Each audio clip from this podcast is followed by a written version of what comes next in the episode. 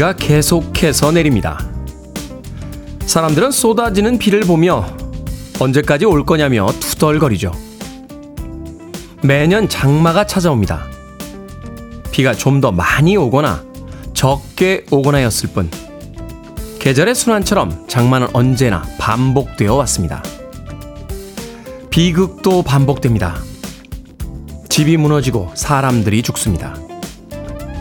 하지만 아무도 책임지는 사람이 없습니다. 극장에는 우주인들이 달에 가는 영화가 상영이 되고요.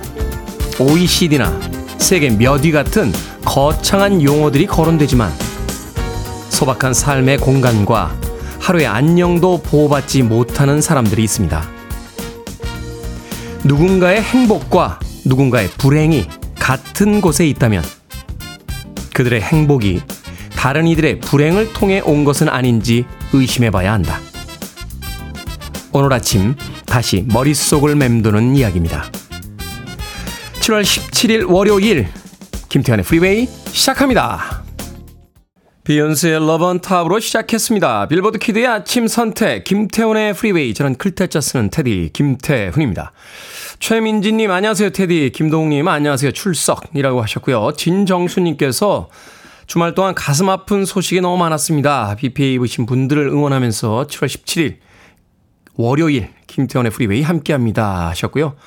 1363님 모두에게 안부를 묻고 싶은 아침이네요. 여긴 부산인데 잠시 해가 뜹니다. 다들 비 때문에 힘들 텐데 힘업 크게 하고 월요일 힘차게 시작해요. 3744님 안녕하세요 테디. 비 피해가 많아 가슴이 아픕니다. 낙심하지 말고 잘 이겨냅시다 라고 또 응원의 메시지 보내주셨습니다. 12월 25일이 크리스마스고 7, 8월이 되면 여름이 오는 것처럼 장마는 언제나 예보되어 있었죠. 그런데 왜 또 같은 사건들이 반복되는지 도저히 납득이 가질 않습니다. 주말 동안 비 피해 입으신 분들이 굉장히 많고요. 또 뉴스를 계속 시청하고 있었습니다만 아무도 책임을 지려는 사람은 없더군요. 서로 책임을 전가하는 듯한 그런 인터뷰들이 쏟아지고 있었는데 과연 예상하지 못했던 것들인지 아니면 예상했음에도 불구하고 그저 눈 감고 넘어갔던 것들인지 한 번쯤은 좀 철저히 조사를 해봤으면 좋겠다 하는 답답한 마음이 듭니다. 자, 어찌됐건 다시 월요일이 시작이 됐고 우리는 또 오늘 하루를 살아가야만 합니다. 자, 청취자들의 참여 기다립니다. 문자번호 샵 1061, 짧은 문자 50원, 긴 문자 100원, 콩으로는 무료입니다. 유튜브로도 참여하실 수 있습니다. 여러분은 지금 KBS E라디오 김태현의 프리웨이 함께하고 계십니다. KBS E라디오 김태현의 프리웨이.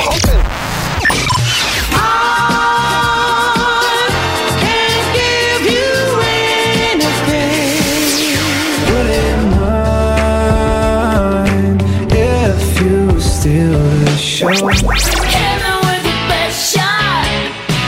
Why don't you hit me with your best shot?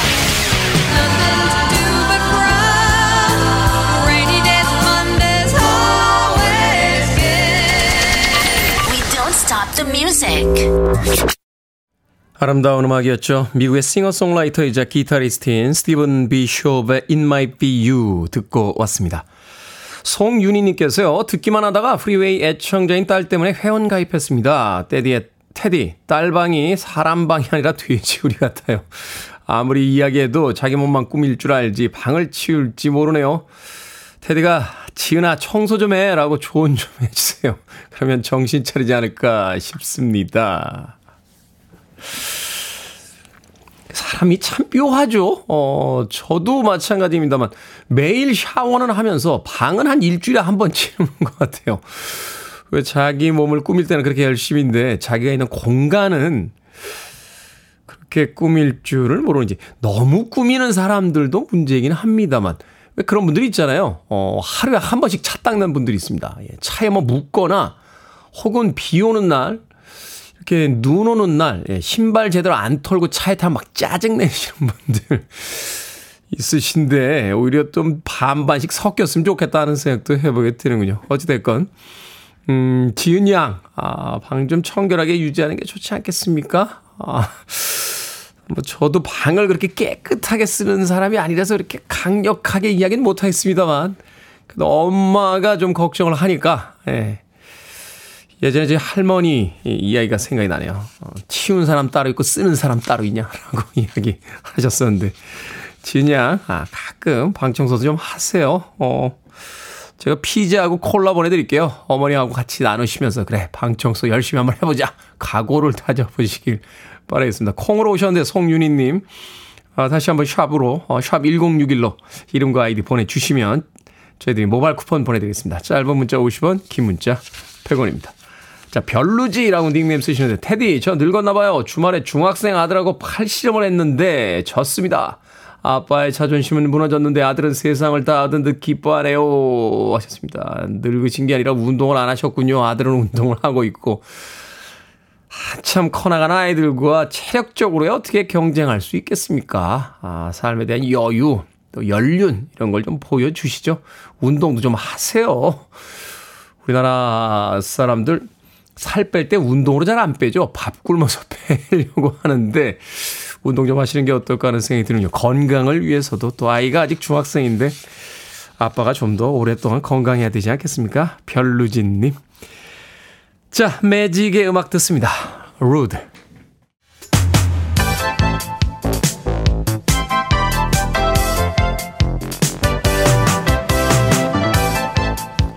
이 시간 뉴스를 깔끔하게 정리해드립니다. 뉴스브리핑 캔디 전예현 시사평론가와 함께합니다. 안녕하세요. 안녕하세요. 전예현입니다. 이 호흡 피해가 심각합니다. 이게 몇 년 전, 또 작년에도 반복됐던 사고들이 계속해서 반복이 되고 있어요. 정말 안타까운데 좀 무거운 마음으로 소식을 전해드리겠습니다. 중앙재난안전대책본부에 따르면요, 지난 9일부터 오늘 오전 6시까지 집중호우로 인한 사망자 39명, 실종 9명으로 잠정 집계됐습니다. 산사태가 발생해서 경북 지역 피해가 큰 것으로 전해지고 있는데요. 사망자 19명 경북 지역 집계되고 있는 상황이라고 합니다.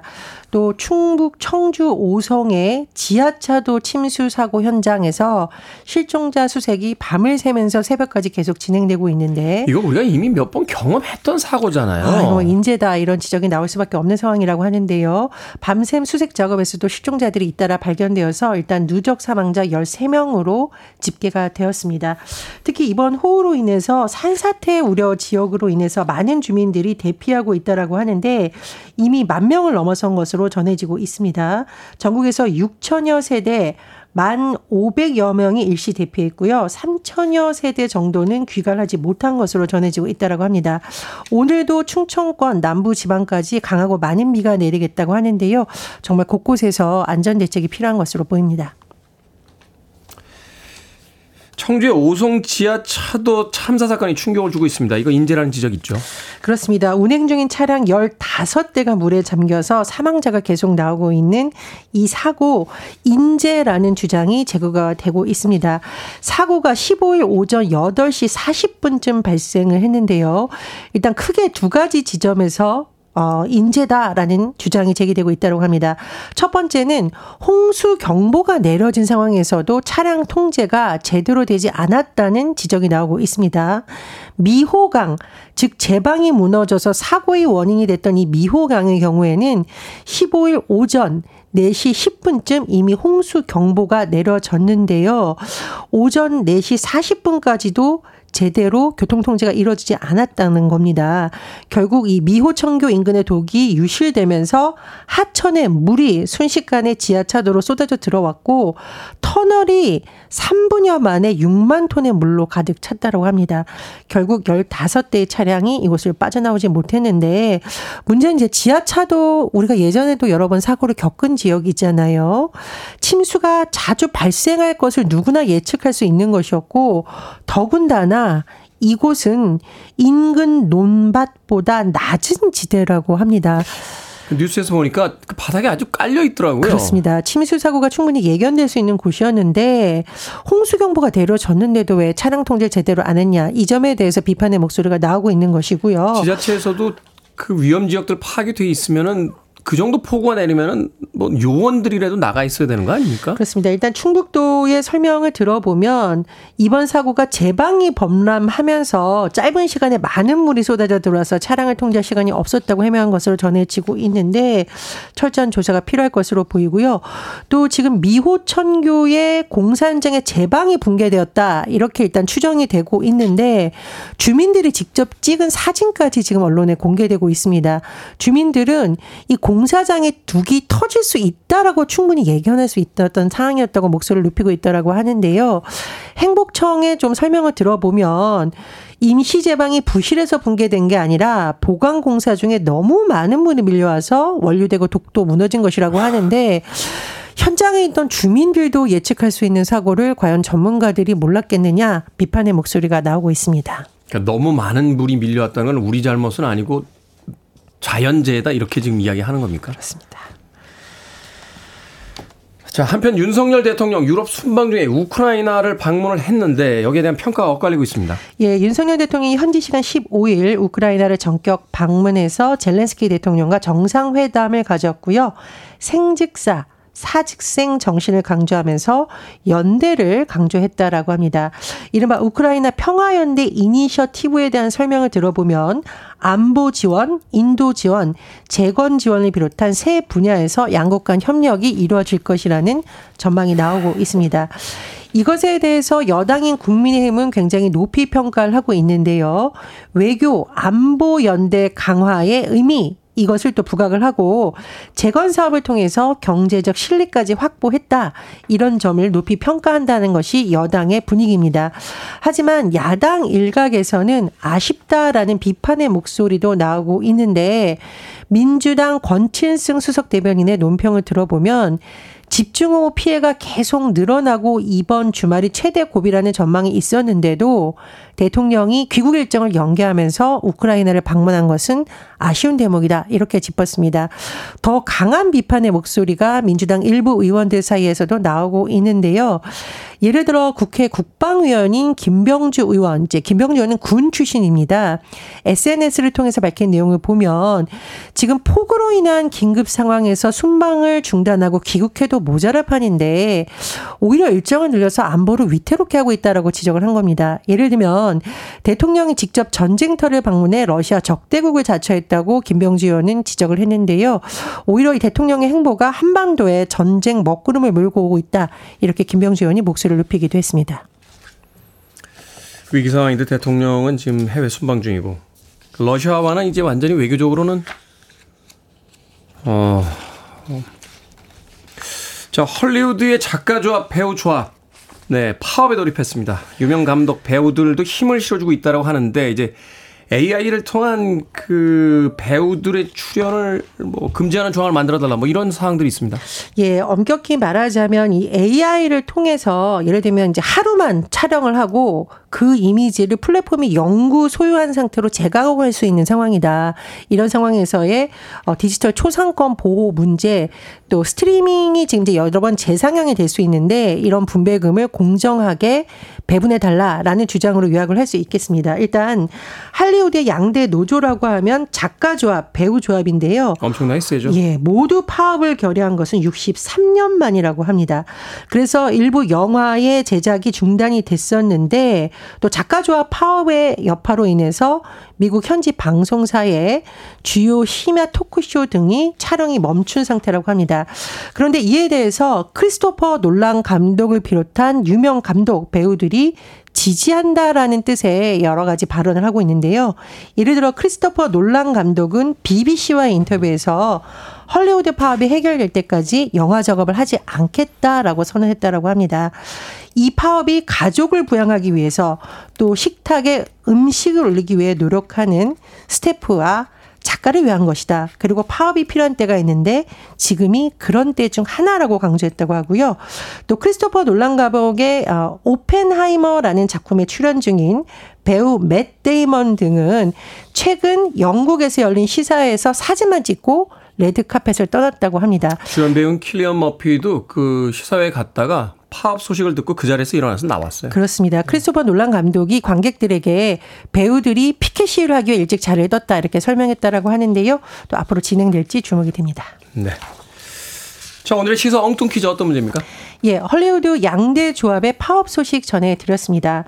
다 같이 조화롭게 살아가는 세상을 꿈꾸면서 여기서 오늘의 시사 엉뚱 퀴즈 드립니다.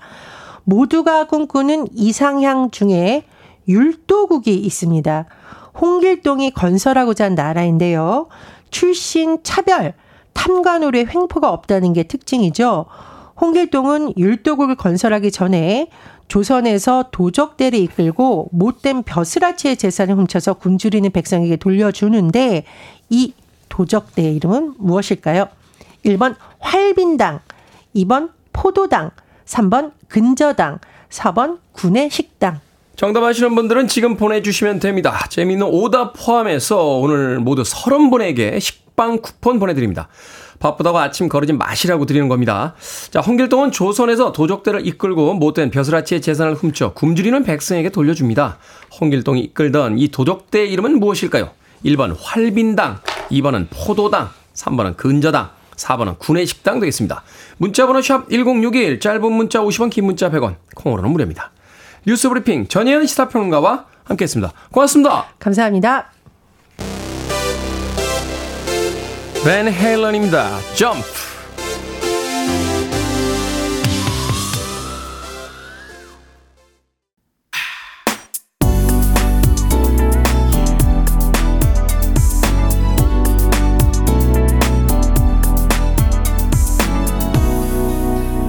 김태훈의 프리웨이. 코린 베일리의 푸지오 레코전 듣고 왔습니다. 자, 오늘의 시사 엉뚱 퀴즈. 홍길동이 이끌던 도적의 무리는 무엇일까요? 정답은 1번 활빈당이었습니다. 활빈당. 0825님 5번 모르겠당, 7041님 무가당, 5661님 숭구리당당, 0111님 5번 운행한당. 안녕하세요, 버스 운행 시작하러 갑니다 하셨는데 비가 또 쏟아질 수 있으니까 운행 항상 조심하시길 바라겠습니다. 7107님 월요일 아침부터 정신없네요. 5번 우당탕탕. 김상건님 잘 부탁드립니다 땅이라고 또 문자 재미있는 오답들 보내주셨습니다. 방금 소개해드린 분들 포함해서 모두 30분에게 식빵 쿠폰 보내드립니다. 당첨자 명단은 방송이 끝난 후에 김태현의 프리웨이 홈페이지에서 확인할 수 있습니다. 콩으로 당첨되신 분들 방송 중에 이름과 아이디 문자로 알려주시면 모바일 쿠폰 보내드리겠습니다. 문자 번호는 샵1061, 짧은 문자는 50원, 긴 문자는 100원입니다. 자, 조진기님께서요, 테디 와이프가 본인처럼 잔소리 안 하는 사람이 어딨냐고 하네요. 도대체 누구의 기준인지 모르겠어요. 오늘 아침도 일찍 일어나지 않는다고 제 엉덩이를 몇 번이나 때리면서 어찌나 잔소리를 하는지 귀에 피가 나는 줄 알았습니다. 나이 갈수록 잔소리 심해지는 와이프라고 하셨는데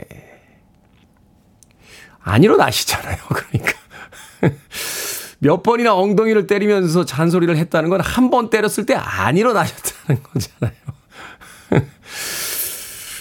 이럴 때는 닭이 먼저냐 달걀이 먼저냐인 거죠.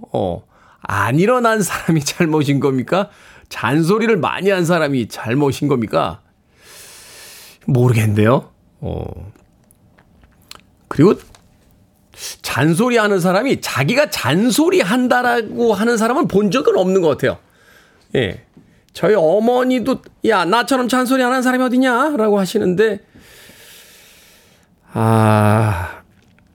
날씨가 추울 때는 네, 옷 입는 문제부터 횡단보도에서는 항상 파란불에 건너야 된다는 이야기부터 운전할 때는 규정 속도를 위반하면 안 된다부터 밥은 하루 3끼를 꼬박꼬박 먹어야 된다는 이야기부터 안 하시는 잔소리가 없거든요.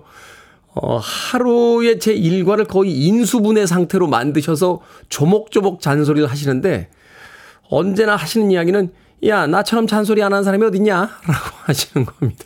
그러니까 이거는 누가 잘못인지는 정확하게 모르겠습니다.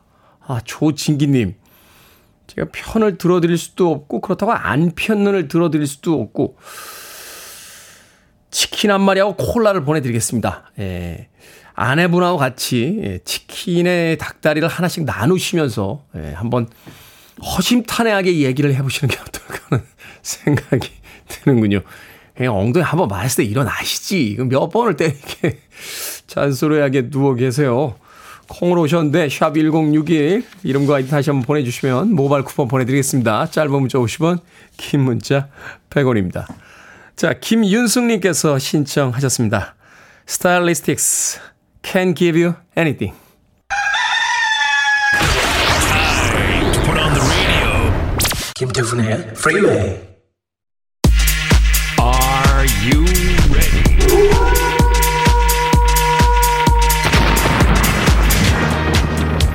고민 때문에 머리가 복잡하신 분들 어서 오십시오. 결정을 해드릴게. 신세계 상담소. Barbara Streisand. 8033님, 오늘은 초등학교 6학년 아들의 생일입니다. 생일인데 미역국을 끓일까요? 아니면 아이가 좋아하는 카레를 끓일까요? 카레 끓입시다. 좋아하는 걸 먹는 게 생일이잖아요. 5029님, 소식을 하려고 하는데요. 점심을 조금 먹을까요? 아니면 저녁을 조금 먹을까요? 점심을 조금 먹읍시다. 점심은 내가 통제 가능하지만 저녁은 약속의 술자리에 잘 안 되잖아요. 2010님, 300페이지짜리 책을 빌렸는데 현재 250페이지나 남아있습니다. 반납일이 다가오는데 일주일을 연장할까요? 아니면 읽지 말고 그냥 반납할까요? 그냥 반납하세요. 반납을 고민하시는 걸 보니까 재미가 없는 책인데 일주일 연장해도 못 읽어요.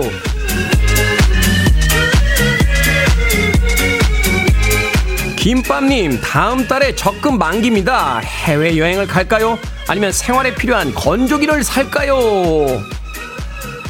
해외여행 갑시다. 여기서 열심히 일했으니까 잠깐 딴 데도 갔다 오죠 뭐. 방금 소개해드린 네 분에게 선물도 보내드립니다. 콩으로 뽑힌 분들 방송 중에 이름과 아이디 문자로 알려주세요.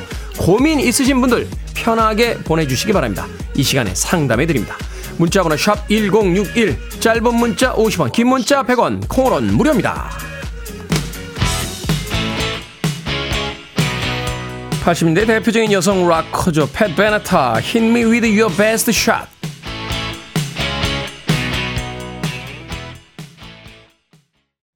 You're listening to one of the best radio stations around. You're listening to 김태훈의 Freeway.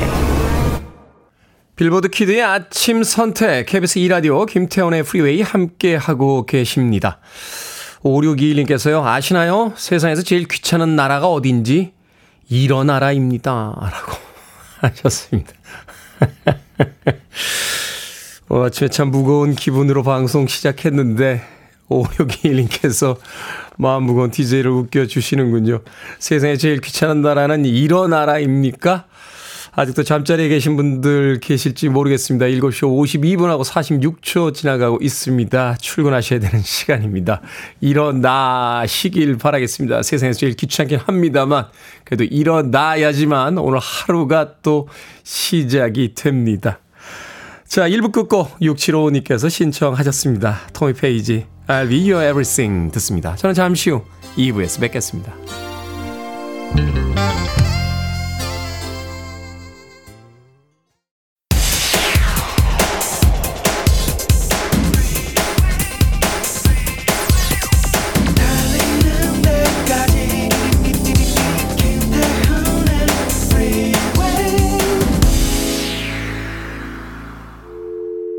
I need your arms around me. I need to feel your touch.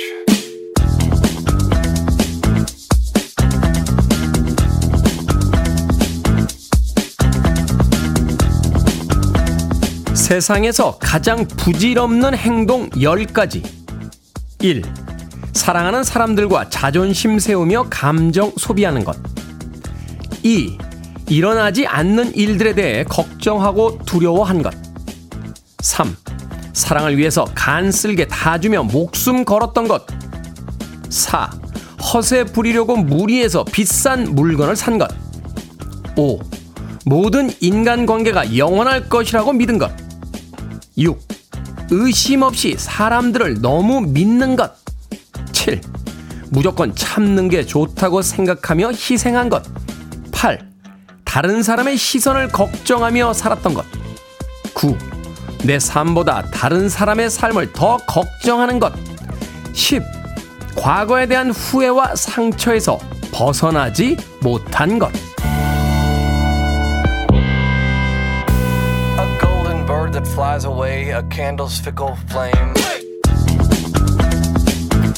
뭐든 읽어주는 남자, 오늘은 청취자 신동훈님이 보내주신 세상에서 가장 부질없는 행동 10가지 읽어드렸습니다.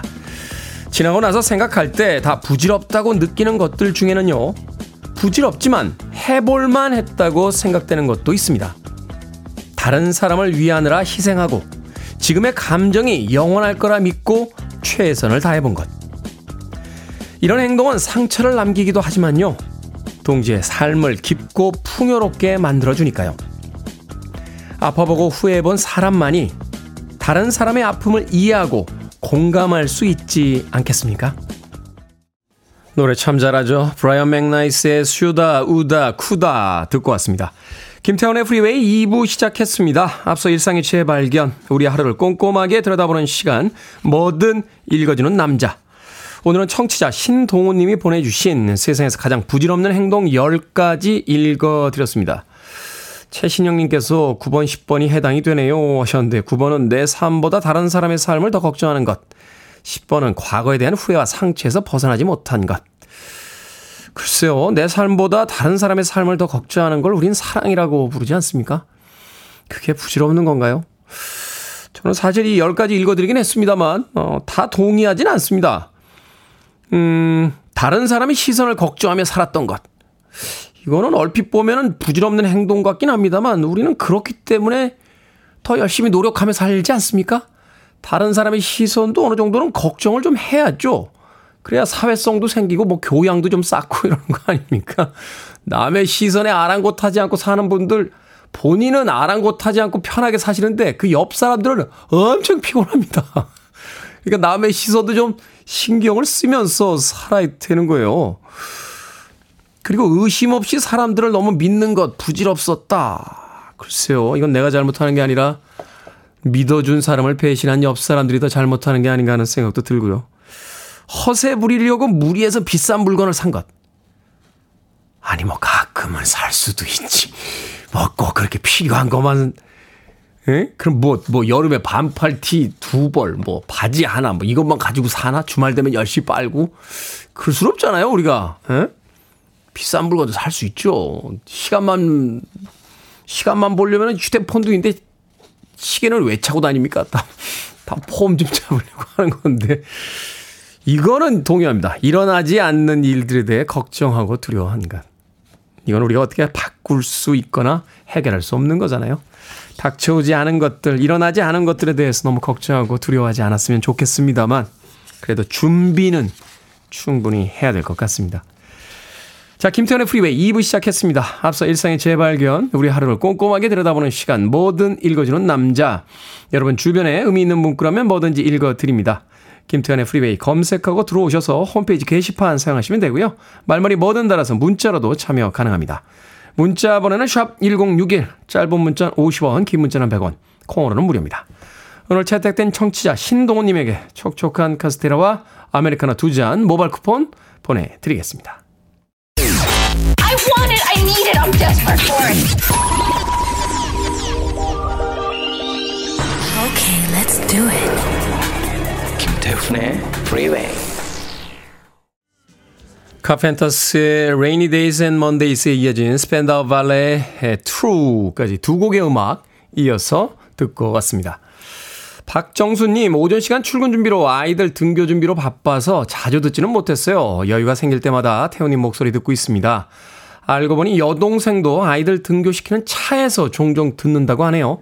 이제 아이들 여름방학이 시작이 돼서 워킹맘은 힘은 더 들겠지만 오전 라디오 청취 시간을 방해받지 않아 그것만큼은 보상받는 것 같습니다.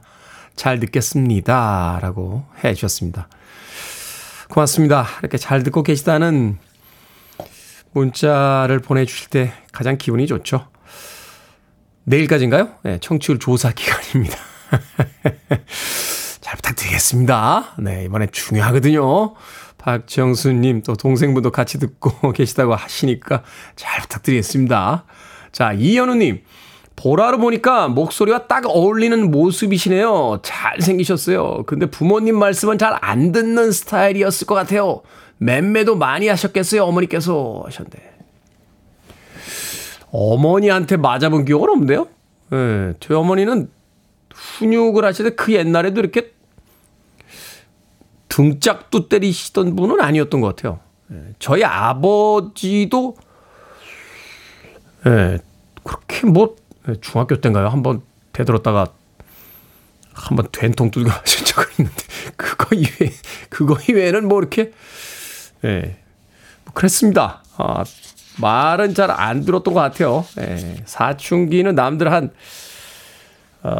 6명분 정도로 했습니다. 예, 저희 어머니가 아주 머리를 절레절레 흔드셨으니까. 예, 그때 진 빛이 좀 있어서, 예, 지금은 어머니하고 좀 친하게 지내려고 열심히 노력하고 있습니다. 이연우님. 아, 관상 잘 보시네요. 예, 얼굴을 딱 보시더니. 자, 5017님과 2023님, 6080님께서 신청하신 음악입니다. Love, Still the Show.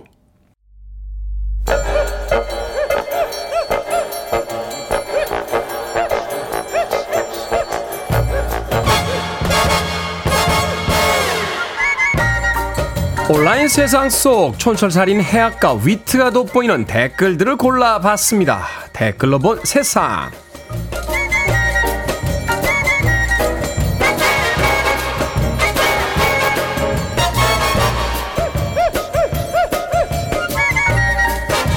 첫 번째 댓글로 본 세상. 최근 한 온라인 커뮤니티에 중고거래 중 상대방이 물건을 들고 도망갔다며 도움을 부탁한다는 글이 올라왔습니다.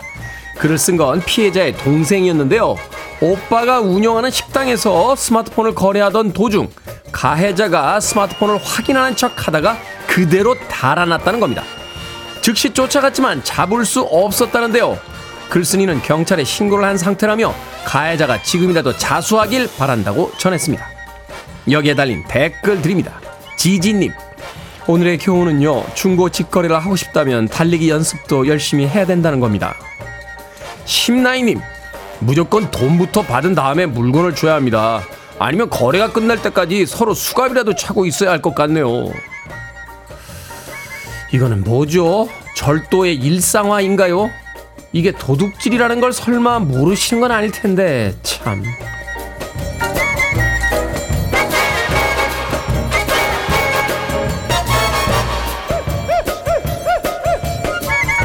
두 번째 댓글로 본 세상. 며칠 전 군 관련 제보 커뮤니티에 용사식당 이모님 그리고 조리병을 고발합니다 라는 제목의 글이 올라왔습니다.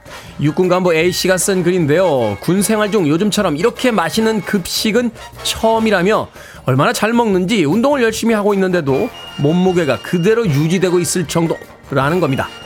A씨는 급식을 먹으면서 정말 잘 먹었습니다 라는 인사를 쉼없이 했다며 평소였으면 체중이 줄 정도로 운동 중인데 체중이 줄지 않아 속상하다 하는 투정도 남겼다는군요.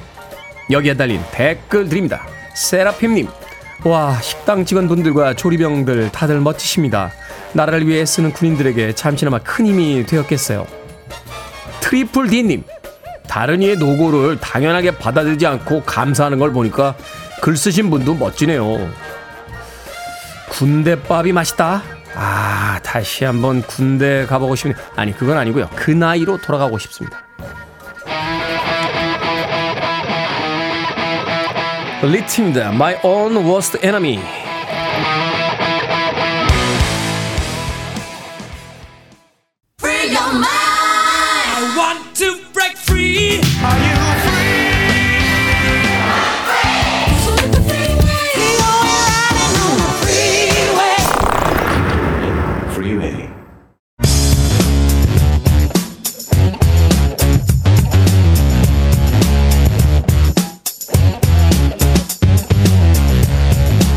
월요일은 과학같은 소리하네. K124746891님께서 궤도님 잘생겨주셔서 감사합니다.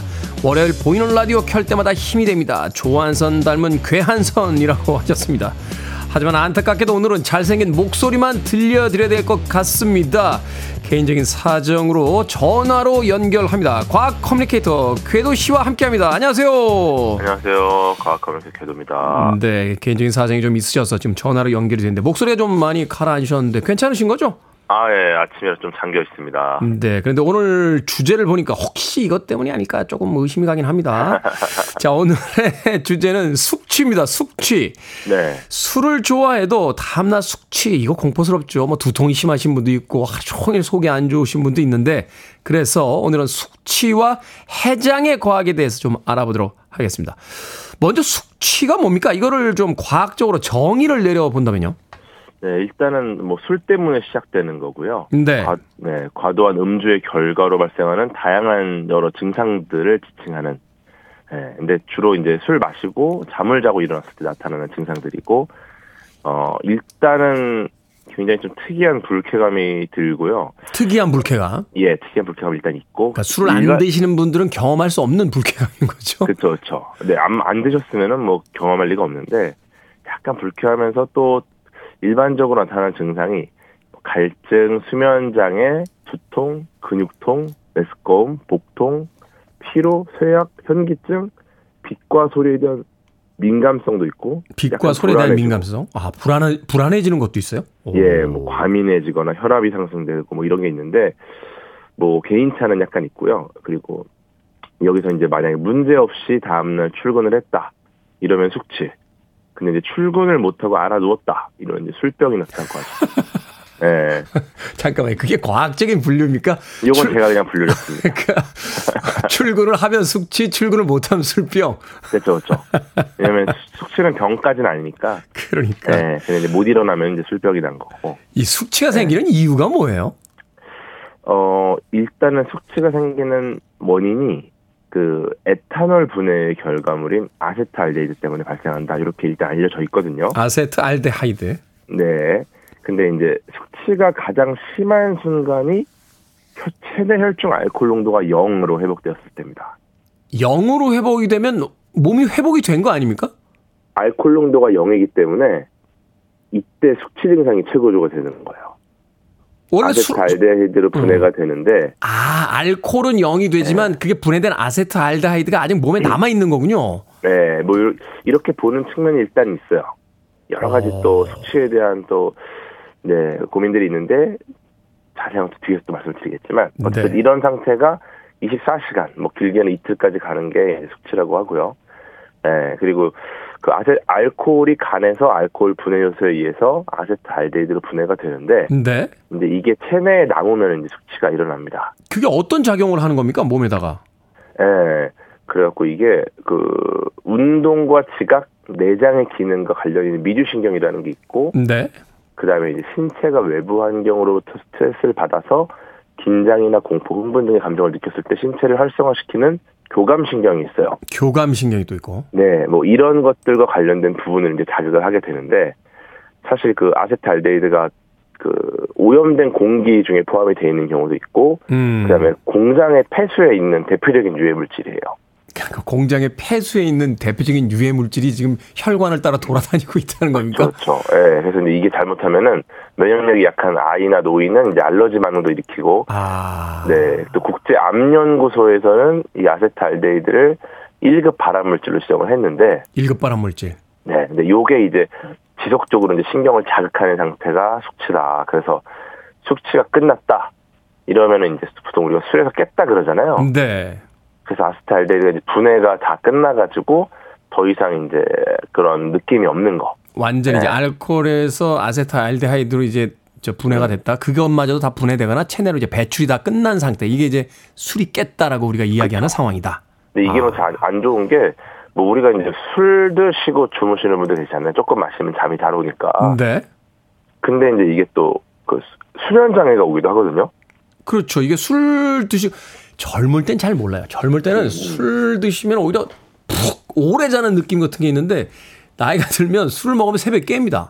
맞아요. 새벽에 깨. 일찍 깨고 이제 중간중간에 푹 못 자가지고 네. 되게 피곤한 수면장애가 있을 수 있고 그다음에 또 요 알코올이 위벽을 직접 자극하는 경우가 있어가지고 위산분비가 증가하니까 또 약간 메스꺼움이나 복통이 느껴지기도 하고. 아. 또 화장실도 자주 가잖아요. 그렇죠. 이게 또 그 이뇨작용, 또 맥주 같은 거 마시면 이뇨작용이 또 심해지니까. 네. 그리고 또 이제 그 바소프레신이라고 호르몬이 있는데 이게 이제 신장에 체액을 보유하도록 신호 보내는데 이 분비를 억제하는 경우가 있어가지고 신장에서 그냥 바로 내보내버리는군요. 네, 이제 과도하게 나와서 이제 갈증이나 탈수가 올 수도 있는 이런 숙취. 굉장히 또 쉽지 않습니다, 몸에. 네, 오늘 여러 가지 궁금증이 해결이 되고 있습니다. 네, 궤도 씨 덕분. 자, 어떻게 해소할 수 있습니까? 이게 나라별로 뭐 숙취 해소법도 다양하다 뭐 이런 이야기도 있던데. 네, 일단은 그 숙취를 없애는 방법은 아세트알데히드를 빨리 분해하는 거. 네, 그럼 어떻게 빨리 분해해서 없앨 것인가? 이거는 뭐 우리가 보통 간에서 분해를 하잖아요. 그렇죠. 네, 그래서 간 기능을 향상시켜서 빠르게 분해하던가, 아니면 이제 뭐 알코올이나 아세트알데히드 분해 효소 생성을 도와주는 방법, 약간 간접적으로 이런 방법을 이용하는데, 그 아스파라긴산이랑 비타민 C 이런 애들이 이제 알코올 분해 효소 생성을 촉진을 하고요. 아스파라긴산 콩나물에 많이 들어있다는 그거 아닙니까? 어, 맞아요. 네네. 네. 그래서 보통 숙취해소 음료라고 하는 것들이 이제 비타민이나 아미노산이 주성분인데, 네, 이런 것들 이제 도움을 주고, 그 다음에 음료 자체에 아세트알데히드 분해 효소를 넣은 제품도 있고. 아, 그래요? 네. 그 다음에 이제 호박산이라고 있는데, 요게 이제 아세트알데히드가 체내 생성되는 걸 억제하기 때문에 호박산을 넣은 제품도 있고. 아. 또 이제 유산균을 이용해서 알코올이나 아세트알데히드 분해를 돕는 요구르트도 개발이 되어 있는 상황입니다. 아, 유산균도 도움이 돼요? 네, 도움이 되죠. 그리고 이제 뭐 과학적 근거는 사실은 뭐 얼마 있을지 모르겠지만 나라별로 이제 전통적인 숙취 해소법이 있어요. 네. 간단히 몇 가지만 소개를 드리면 이제 몽골인들은 양의 누나를 절인 뒤에 토마토랑 섞어서 먹는 게 있고. 넘어갑시다. 네, 이탈리아는 이제 쌀, 파스타, 유효 가공 제품 이런 흰색 음식을 먹는 경우가 있고, 에? 러시아는 이제 식초 절인 오이, 양배추 국물을 주로 애용을 합니다. 그럴 수도 있을 것 같아요. 네. 네. 북한 같은 경우에 로열 젤리를 먹는데, 북한에서 무슨 로열 젤리를 어떻게 먹는다는 겁니까? 아무나 못 먹겠죠. 네. 근데 어쨌든 요게 로열 젤리에 들어있는 트립토판이라는 아미노산이 이제 아세트알데히드 분해하는 역할을 한다고 합니다. 옛날 아버지들은 왜 꿀물 타달라고 그랬어요. 꿀물. 네. 숙취 해소한다고. 네. 네. 그렇군요. 나라별로 숙취 해소법도 각기 다르다. 네. 음악 한 곡 듣고 와서 계속해서 숙취와 해장에 대한 이야기 좀 여쭤보도록 하겠습니다. 아마도 이 아침 시간에 귀 쫑긋 세우고 계시고 출근하시는 분들 꽤 많으실 것 같아요. 자, 음악은 타이오 크루즈 피처링 플로라이다, 행오버. 서양 사람들은 숙취가 있겠죠. 그러니까 이런 음악들이 나오는 거겠죠. 타이오 크루즈 피처링 플로라이다, 행오버 듣고 왔습니다. 빌보드 키드의 아침 선택, KBS E라디오 김태훈의 프리웨이, 과학같은 소리하네. 과학 커뮤니케이터 궤도와 함께 숙취와 해장의 원리 알아보고 있습니다. 오늘 개인 사정상 전화로 연결되어 있습니다. 아직 계시죠? 네, 그럼요. 네, 자, 덜 취하는 방법, 해장 방법, 민간에 널리 알려져 있는 방법들이 있어요. 뭐 술 마실 때 물을 많이 마시면 좋다. 소맥은 또 빨리 취한다. 뭐 여러 가지 그 속설과 이런 방법들이 있는데 이거 다 맞는 겁니까? 좀 몇 개만 정리해서 알려주시죠. 네, 일단은 그 사우나 가시는 분들이 계십니다. 술 드시고서 다음날 네. 땀 빼러 이제 술 깨러 간다고. 예. 네, 요거 이제 혈관이 확대돼가지고 뭐 결과적으로 뭐 알코올 분에 크게 도움이 되진 않는 상황이고요. 어떤 분들은 더 취하신다고 하던데요. 혈액이 빨리 돌면서. 네, 그리고 약간 또 뭐 맵거나 뜨거운 해장국 드시는 분들은 이제 술로 손상된 위벽이나 장을 더 자극하게 되니까 더 안 좋을 수 있습니다. 그 이야기 하시더라고요. 해장에는 네. 그냥 되도록이면 속을 비워두는 게 훨씬 좋다. 이런 말씀 하시더라고요. 뭐 여러 가지 또 이야기들이 있는데, 네, 어쨌든 너무 맵거나 자극적인 거는 드시면 안 좋죠. 네. 그리고 소맥을 마시면은, 네. 네, 빨리 취하는 게, 일단 소주와 맥주를 섞으면 전체 도수가 내려가잖아요. 이게 이제 한국인이 만든 위대한 칵테일 아닙니까? 네. 네, 도수가 날아가죠. 맥주가 그쵸. 좀 소주의 온도, 도수를 희석시키니까. 네, 근데 이제 도수가 더 낮은데 왜 빨리 취하냐? 일단 맥주 속에 있는 탄산가스가 소장에서 알코올 흡수 속도를 좀 빠르게 만드는 경우가 있고요. 아, 탄산이. 네. 여기 있고. 그 샴페인 마시면 확 취하신다는 분이 있는데 그게 탄산 때문이군요. 아, 그럴 수 있습니다. 아. 네. 그리고 이제 도수가 내려가잖아요. 근데 네. 이제 그래도 소주보다는 도수가 높은 도수의 술인데. 요거를 이제 맥주 분량으로 마시기 때문에 일단 기본적으로 좀 더 빨리 취하는. 그러네요. 일반적인 맥주보단 도수가 올라가 있는 술을 맥주 양만큼 벌컥거리고 먹으니까. 그렇죠. 아, 그럼 주종에 따른 숙취가 있습니까? 뭐 막걸리라든지 맥주라든지 소주라든지 양주라든지 도수가 다 다르잖아요. 맞아요. 뭐 마시는 순서에 따라서 뭐 예를 들어 맥주 마시고 양주 마시면 더 빨리 취한다, 뭐 숙취가 심하다 이런 얘기도 있는데. 네. 그냥 이거는 마시는 순서랑은 관계없이 그냥 많이 마시면 안 좋은 것 같아요. 이게 그 여러 종류를 마시는데 숙취가 심하다 뭐 이런 얘기 왜 나왔냐면은 주종이 바뀔 때마다 또 그만큼 새로 시작해서 많이 마시니까 아 차수가 점점 많아지니까 그렇죠. 그래서 뭐 2차, 3차, 4차까지 갔다는 거기 때문에 이제 요거는 당연히 숙취가 심할 수밖에 없다. 1차만 할 때보다는 그렇죠. 뭐 네. 이제 맥주를 간단하게 시작할까 하다가 이제 야 배부르다 소주 먹다가 야 내가 여기 맡겨놓은 키패는 양주가 반병 있는데 이렇게 되면 이제 복잡해지는 거거든요. 이때부터는. 또 이제 그 술의 종류에 따라서도 다르긴 한 게 그 술에는 이제 물하고 알코올 말고도 성분이 다양하게 들어가 있는데 네. 이 중에 이제 숙취를 줄여드는 물질도 있고 심하게 하는 물질도 있는데 일반적으로 첨가물들은 보통 숙취를 좀 심하게 합니다. 네. 그러다 보니까 이제 물과 알코올을 이제 순수하게 혼합한 술이 그나마 숙취가 좀 덜하다. 네, 그래서 이제 보드카가 좀 숙취가 덜하다는 연구 결과가 있고요. 보드카는 뭐 거의 그 알코올밖에 없는 그렇죠. 술이라는 거잖아요. 다 날렸다는 거잖아요. 이게 증류 과정에서. 근데 이제 위스키나 와인은 좀 숙취가 심한 술로 좀 분류가 되고, 소주 같은 경우는 연구 결과는 없는데 이제 인공 감미료 같은 첨가물이 많이 들어가 있기 때문에 순수하진 않다 이렇게 보는. 그렇죠. 최근에 뭐 아스팜탐도 있고 뭐 하여튼 여러 가지 그 얘기들이 많더라고요. 네. 알겠습니다. 그러니까 가장 순수한 형태의 어떤 술들이 숙취가 적다. 아, 그러니까 우리가 견디는 게 알코올 하나만 견뎌야 되는데 기타 뭐가 많이 들어가기 때문에 이제 그것도 숙취 유발 물질일 경우가 많기 때문에. 그렇죠. 해장에 좋은 음식 뭐가 좋습니까? 궤도 씨는 뭘로 해장합니까? 저는 라면 먹어요. 전혀 과학적이지 않은 것 같은데. 네, 위벽을 자극하는 맵고 뜨거운 거를 먹습니다. 네, 근데 일단은 콩나물이 좋습니다. 아스파라긴산 비타민 C가 많이 들어가 있기 때문에. 네. 네, 그다음에 이제 그 북어 속에 글루타치온이라는 성분이 있는데, 요게 이제 아세트알데히드 작용을 막아주다 보니까 이제 어떤 숙취에 도움이 된다. 그래서 북어국, 콩나물국 이런 게 좋고. 우리 조상님들은 과학도 없던 시절에 참 그런 걸 경험적으로 다 아셨던 거예요. 경험이죠. 근데 이제 해장술은 효과가 있을 것 같으세요? 해장술. 드시더라고요. 그거 효과 있다고 어떤 분들. 이게 뭐 핀란드 같은 경우도 이제 절인 청어랑 맥주를 마시고, 뭐 유럽 일부 국가는 이제 보드카에 토마토즙을 탄 칵테일을 마시는데, 요게 사실은 아니 해장술이 말이 되냐, 그냥 술 더 마시려고 만들어낸 거다 하는 분들이 계신데, 그게 이제 블러드멜이라는 거잖아요. 네, 이게 나름 과학적인 방법이기도 해요. 네, 이게 그 효모가 그 과일이나 곡물로 알코올을 발효하다 보면은 에탄올이 나오는데 메탄올도 미량 만듭니다. 네. 그래서 모든 술에는 메탄올이 약간 들어가 있는데 그 요 메탄올이 사실은 메탄올도 에탄올처럼 알데히드로 바뀌는데 여기서 나오는 포름알데히드가 되게 몸에 안 좋거든요. 네. 네. 그래서 이제 몸에 들어온 메탄올이 이제 포름알데히드로 바뀌지 않고 차라리 그냥 뭐 날숨이나 소변으로 나가면 좋은데 이제 에탄올 대사하는 효소들이 메탄올도 똑같이 처리를 해요. 네. 그러다 보니까 그 몸에 에탄올이 들어오면은 일단 효소가 메탄올을 제껴두고 에탄올을 먼저 처리하니까 포름알데히드가 덜 만들어집니다. 아, 생성 과정을 줄여서 그냥 바로 배출시켜 버리게. 그렇죠. 근데 그래서 대사가 없이, 그래서 이제 메탄올이 숙취와 관련이 있다고 주장하는 과학자들이 좀 있어가지고 이런 맥락에서 이제 해장술이 효과가 있다. 그래서 이제 술꾼분들은 이제 경험적으로 이걸 아는 거죠. 몸에 에탄올이 들어오면은 메탄올이 분해가 안 돼서 몸이 조금 편하다는 걸. 그렇죠. 그다음에 근데 사실은 이게 오히려 알코올을 더 쌓는 거잖아요, 몸에다가. 근데 이제 약간 소량의 술을 마셔줘야지. 이제 메탄올이 대사가 될 때 소량의 술을 마시면은 에탄올 대사를 하는 과정에서 메탄올 대사가 점점 딜레이가 되다 보니까 이제 그냥 배출이 돼버리는 경우가 있다. 그러니까 또 해장술을 너무 많이 드시면은 안 되겠죠. 네. 해장하신다고 국밥 한 그릇에다 소주 한 병씩 드시는 분들 봤는데 그거는 아니라는 거죠. 그렇게는 안 된다. 더 안 좋아집니다. 알겠습니다. 여쭤보고 싶은 건 100만 가지가 있는데 시간 관계상 이쯤에서 줄이도록 하겠습니다. 과학같은 소리하네.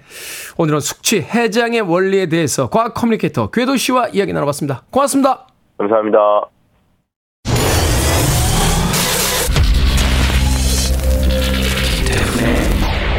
프리웨이 Here I stand alone with this weight upon my heart. KBS E라디오 김태훈의 프리웨이 오늘 방송 여기까지입니다. 이번 주에도 비 예보가 많습니다. 비 피해 없도록 정말로 조심조심 하시길 바라겠습니다. 오늘 끝곡은 케이트 윈슬렛의 What If 듣습니다. 편안한 하루 되십시오. 전 내일 아침 7시에 돌아오겠습니다.